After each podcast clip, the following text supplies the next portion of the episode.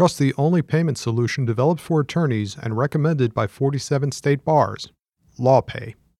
Bullies can be everywhere, including on the bench. So, what do you do if you're in front of a judge who acts like a tyrant? And how do you respond in a way that protects your client's best interest? I'm Stephanie Francis Ward, and on today's episode of the ABA Journal's Asked and Answered, I'm speaking with Rula Allouche about what to do if you're facing a bully on the bench.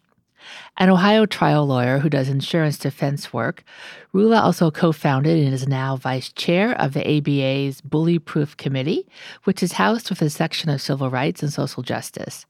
She's also a Young Lawyers Division delegate to the ABA's House of Delegates, and she's co chair of the Council on American Islamic Relations for their National Board of Directors. Welcome to the show, Rula. Thank you.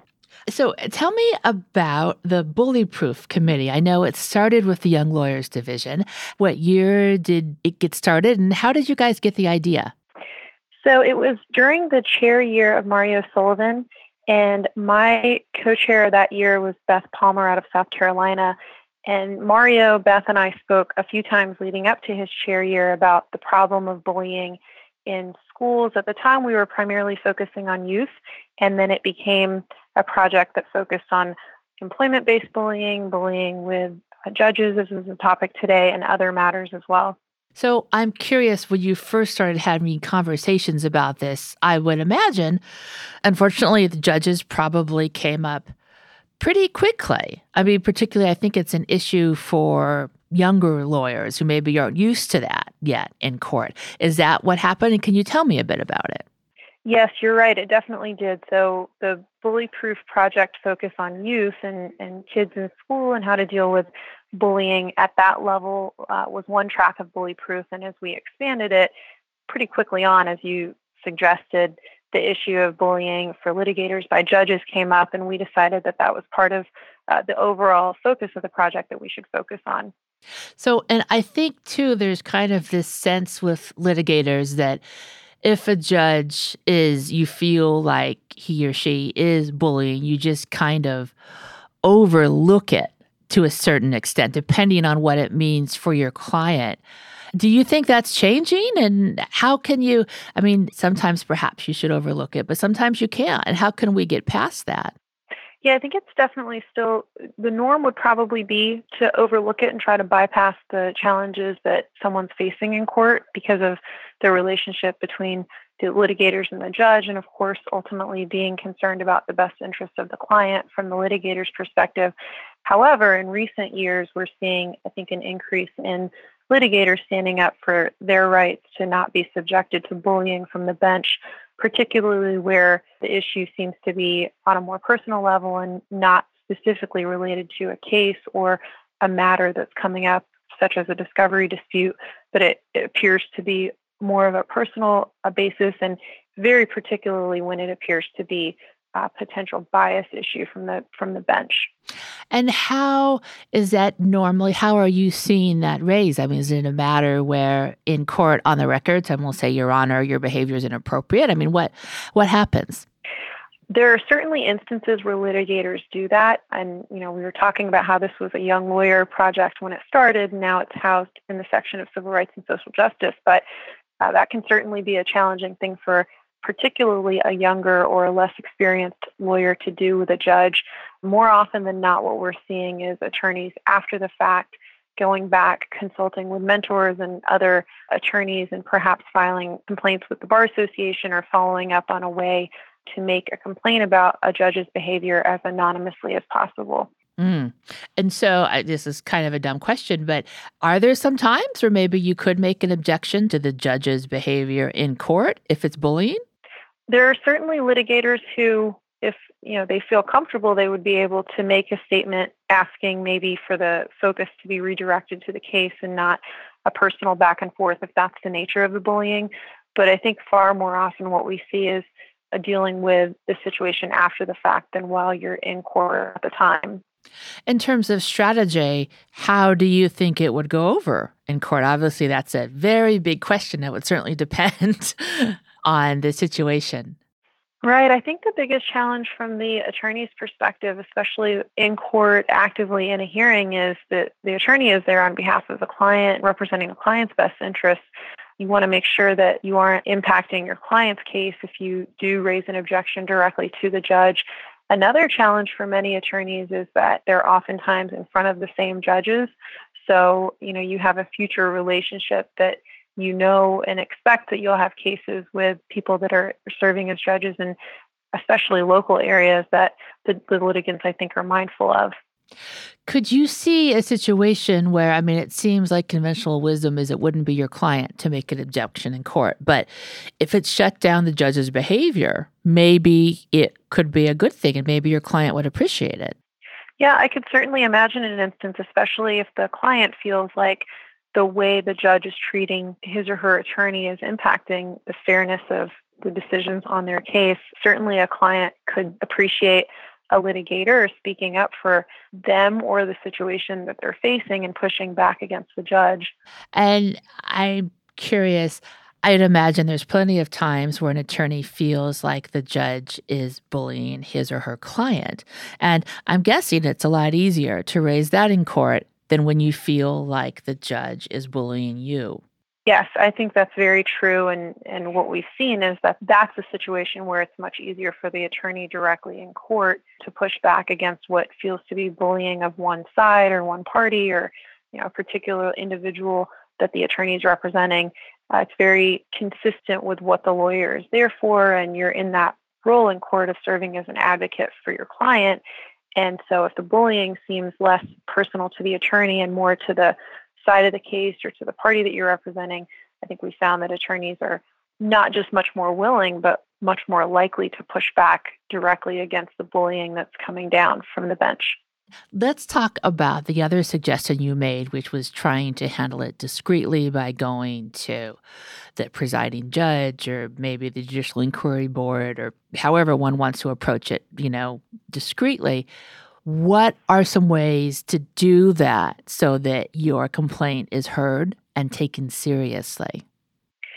So, the attorneys that are dealing with a situation like that would probably be best checking the local court's rules, or as you suggested, oftentimes there's a judicial inquiry board that one could reach out to, and there are often steps that one would take to file a complaint. In that way, you try to do so discreetly, but attorneys, especially ones who are of different cultural backgrounds or ethnicities, maybe in a minority attorney position, they're also mindful of the fact that even going a discreet manner and method in a way where you try as hard as you can to be anonymous, you may not able to be completely anonymous. By the time a complaint gets to the court and the judge uh, it may be relatively clear who it is that's making the complaint and do you think I, I would imagine that if a judge is bullying counsel it's not just one person. It's probably not just two people.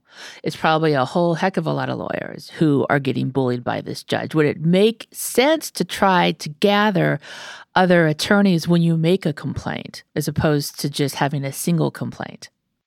Yes, we've learned of instances where attorneys do just that, where there's a particular judge that's prone to acting in a way that feels like bullying to a, a number of litigants, and they will come together and file a group complaint or a complaint on behalf of either a bar association or a group of people that you know then there's strength in numbers and a larger chance at anonymity to complain to the judiciary board or whomever it is that would be doing the review of the judge's interactions in court to say you know these are multiple instances of the same type of behavior that continues to repeat itself and attorneys are concerned about their own abilities in court being impacted by the bullying, but more importantly, a limitation on the ability to properly represent their clients because of a particular judge's behavior.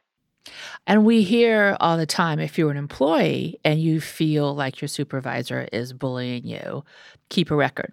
Keep keep a good record. What's your advice on applying that logic to if you're in court and you feel like a judge is bullying you repeatedly? Yeah, I think attorneys need to be mindful. More often than not, proceedings are recorded, and there's a video that would exist from the court's own capacities of what happened in court and what transpired in the particular instance where the complaint's being raised. So attorneys should proactively file complaints quickly so that there's no issue of the video being lost in time or, you know, recorded over if the record didn't need to be preserved past a certain amount of time.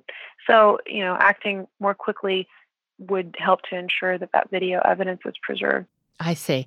So you have your own experience with this, and I was hoping you could share that with listeners. I do. So I am a litigator in Kentucky and Ohio. I'm a Muslim attorney, and as a part of my personal religious faith, I wear a hijab, a headscarf. So I stand out as a Muslim attorney when I'm in court. But unfortunately, oftentimes people will get the Muslim part, but not perceive me to be an attorney because I don't fit maybe what a person thinks an attorney would look like. And unfortunately, that's true of judges as well. So I've had multiple experiences with judges stopping me from speaking in court, limiting my movement in the courtroom, presuming that I'm a party and not the attorney that's handling the matter. I have a question. If you are at the table, how would they not know that you're an attorney? Because your client's not there and they assume you're the client? that's happened. There's been times where, you know, it's a hearing where parties weren't required to be present and the judge automatically presumed that I was the represented individual and my attorney just had failed to show. But I've also had instances where I was at counsel table with my client, seating appropriately where the attorney, based on the courtroom setting, you know, usually the attorneys sit closer to the aisle and the parties to the right or left of mm-hmm. the attorney, depending on which table they're at. And I've had the instance where a judge stopped me from speaking, expecting that my client, who was next to me and you know, well-dressed white male individual, that the judge presumed was the attorney and that I was the client. And you know, actually, that in that particular instance, there were a few minutes back and forth on the record where I was trying to prove to the court that I was the attorney and my client was in fact the client party and not the attorney that should be speaking. So you told the court, you said, Your Honor, I'm the attorney, not him. And then you had to prove it. Yes, saying it on the record wasn't enough. it was it was a, an interesting situation. When you said I'm the attorney, Your Honor, what did the judge say? If I remember correctly, the judge said, "No, you're not." And then I persisted to say, "No, Your Honor, I am." And you know, I was a, a bit at a loss. I've had this happen to me before where I had to assert that I was the attorney, but usually once I made the statement, that was where it ended. In this particular instance, and this was in the past year and a half or so, the judge, as I said, said, No, you're not. And then I was a bit at a loss of how to prove I was the attorney, but you know, I just explained again that I'm the attorney, this is my client. Um, and after going back and forth a few more seconds in that manner, the judge then said, Well, you filled out your paperwork wrong, counsel. If you're the attorney, you didn't sign in the proper places. And that was that judge's way, I think, of saving face. And because this was an open court hearing, um, and I think everyone in the courtroom was very quiet because it was very uncomfortable, most particularly for my client, who, you know, the judge was directly addressing as though he should speak. And in preparing him, I'd let him know that I would be the one speaking on his behalf. So it was it was tense and it was difficult for all involved. Well, did your client say, "No, Your Honor, I'm not an attorney. She is"? He at one point started to interject, kind of explaining that because the judge was directly addressing him, expecting him to speak, and you know his face was red and he was very uncomfortable, and he was kind of pointing to me and looking at me as I was patiently trying to explain to the court that if we had in fact signed incorrectly, that was our error. But I, you know, I am the attorney. I think at some point I offered to pull out my bar card because I tend to have that in my bag with me. More often, I have it with me because it allows you to get into court sometimes more quickly. But uh, that day, apparently would have served the purpose of proving that I am the attorney that I was claiming to be. So uh, he finally figured out that you're the attorney and, and then what happened after the hearing? Then we have to proceed with the hearing, which was very uncomfortable. Um, he was, you know, he made a statement about us having signed incorrectly. And I remember thinking to myself, well, that's kind of hard to believe that my client, myself, my office assistant who would have reviewed the paperwork that we all missed that our names were interchanged. But know, I went back and checked later, and that wasn't the case. We had completed everything properly. I think that was just the judge's way of accepting that I was the attorney and moving forward. I mean, we had the hearing. It was about a 10 minute hearing, and it was just done in a very formal way. There were no other issues during the hearing. And afterward, I was left with the decision and choice that a lot of attorneys have to make of what do I do next? Because it's one thing for you know anybody to ask a question or make sure that they're aware of who's who and you know which party is which, but um, it certainly felt like an example where I personally was being bullied by that judge, and it also felt it was much to do because of my religious background and who I am as a person rather than anything to do with the case that we were there for. Right. And did you decide to make a did you think about mentioning this to the judge's PJ or what did you what did you decide to do going forward after the hearing was done? I did, and it's a difficult situation to be in. So, in working with Bully Proof and dealing with this issue, I, I think the experience helps me speak to others about it um, because I can understand from a personal perspective. I was concerned that I'm going to be in front of that judge, and I'm before many judges in that court often. And there are not many women who wear hijab as attorneys practicing in our area, so the complaint was going to be clearly made by me. I don't think there was any way around that. As much as there's space for anonymity and discretion, if I was specific in the complaint, it would have been clear that it was me. And what I ended up deciding in that instance was to make the complaint, and the reason for doing so had less to do with me than the fact that there are many other litigants that practice before that court and that judge. And while I might be the only one currently that wears hijab. Hopefully that will change in the future. But more important, even as we are now, there are multiple parties that are before judges that are of various backgrounds, attorneys of different backgrounds and faiths that would be before the same judge. And you know, I just couldn't sit with the fact that if I didn't pursue a complaint and raise the issue, that nothing would change moving forward. Because it was a very uncomfortable experience for myself and my client, and I don't want that to be repeated for others so ultimately, that's where the decision was made to, to pursue some action. So, could you tell me what happened? As far as I know, the complaint was received, and I was told that corrective measures would be taken, but I didn't, I wasn't aware of what steps they were or what ultimately happened. It's kind of one of those situations where you raise the issue, it's acknowledged, and then uh, I'm told that it would be addressed internally. And frankly, I think there were avenues that I could have pursued to learn more, but I, I was comfortable leaving it at that. Now, in other instances, other attorneys might and probably should pursue further, but you know, for this instance and for my for the complaint that I raised, I left it at that. Have you appeared in front of this judge since then? I have not. I have appeared in front of many other judges, and there was one hearing after I raised a complaint that could have been in front of that judge, but it's one where a number of judges in that court could have been covering the docket that day, and it just so happened that another one was. So there was one day where I was prepared that I might be before the same judge, but I have not yet had that experience. Okay.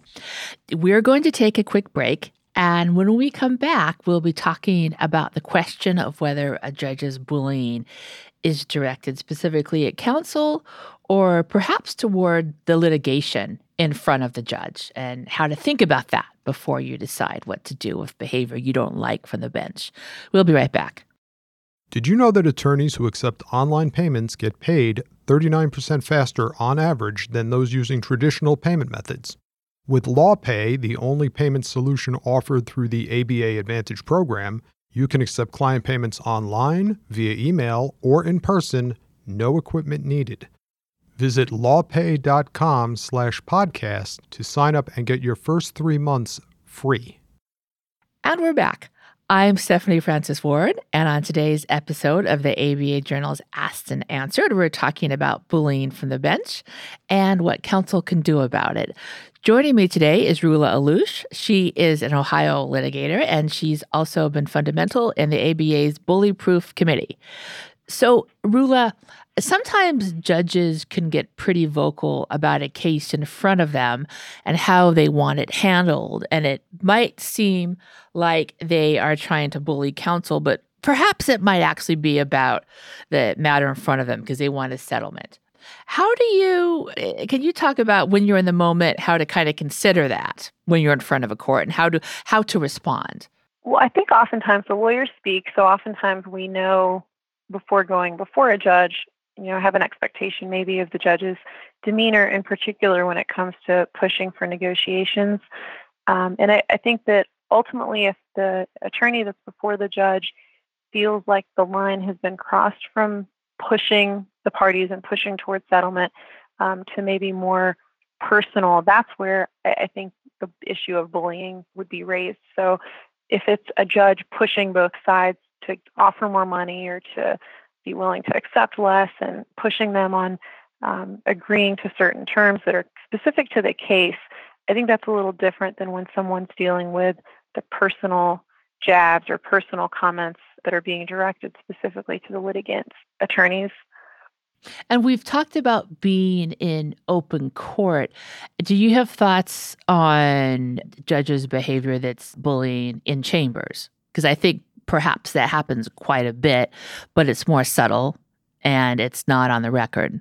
Yeah, that's an excellent point. I think that it tends to be what we see is where there's a judge that is prone to bullying attorneys that in open court it is louder, it's more it's more clear. When it's in chambers, it's a subtle comment. It's particularly when you get to issues of implicit or bias matters where women attorneys are treated differently than male attorneys or attorneys of different racial and ethnic backgrounds are treated differently than uh, white attorneys. So those more subtle approaches definitely come seem to be present more often in chambers and private settlement conferences that judges will sometimes conduct where they're dealing with the attorneys and the individuals on a more personal direct basis and if it is more personal and direct, do you think if one felt like they were being individually attacked in chambers, you might it might could be good to say something in the moment?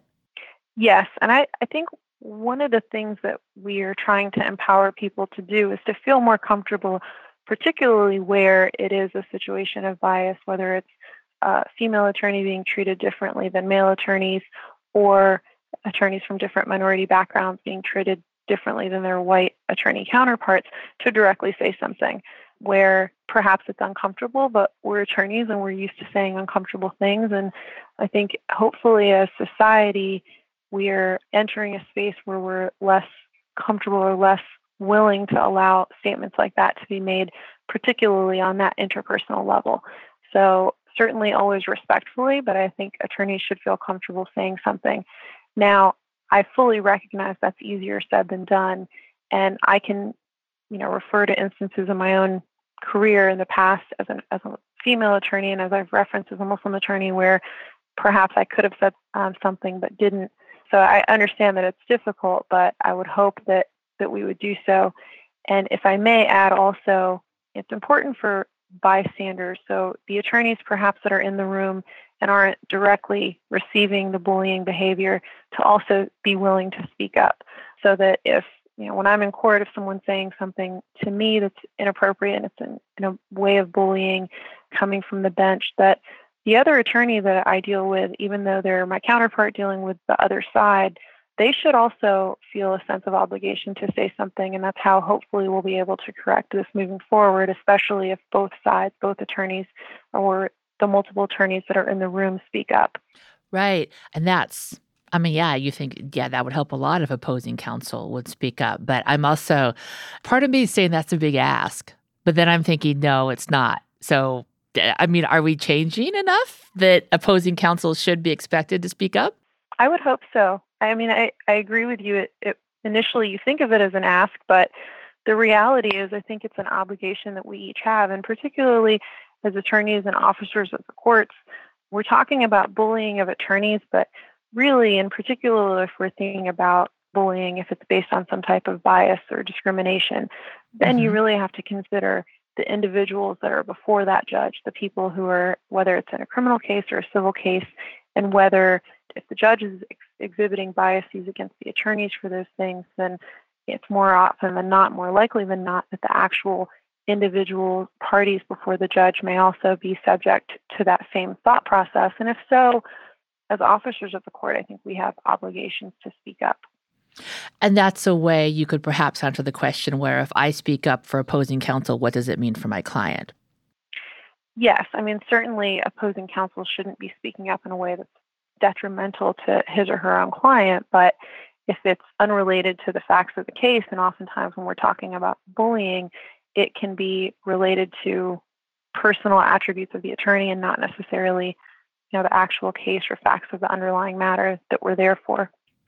For judges who may be inclined to be bullies in court, and I'm going to guess that a lot of them would probably never admit to it or acknowledge it. But I'm curious with the Me Too movement and the Time's Up movement, do you think that some judges are becoming more aware about behavior that may not go over well with other people? Or on the other hand, is there like this backlash where they feel like people are just complainers and they're gonna they're a judge and they're gonna do what they're going to do?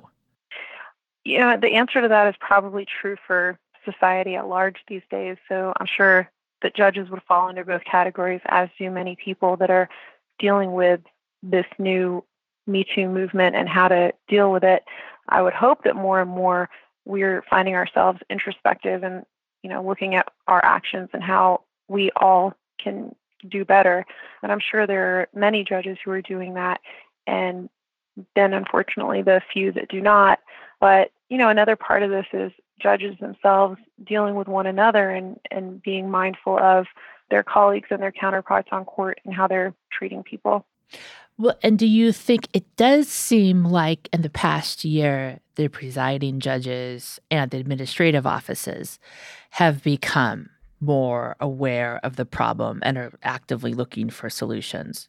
I think that's fair to say, and I'm proud of the work that the American Bar Association and other bar associations and other professional organizations are working on to improve these types of matters.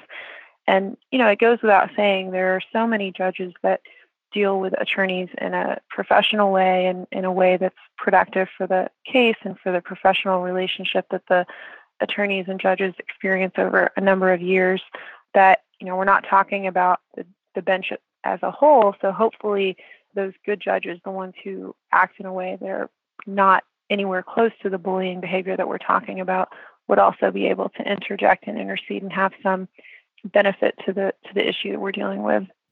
Now, sometimes if you have a judge who is very vocal in court and has yelled at you about your objections, sometimes attorneys will maybe stop making objections. What's your advice on that so that you do what you need to do to preserve the appeal and keep your cool and don't get intimidated? I think it's the last thing you said don't get intimidated. And that's probably especially true for young lawyers or less experienced lawyers who find themselves in those situations. I very recently was in court with a much more experienced attorney, and he also happened to be much older.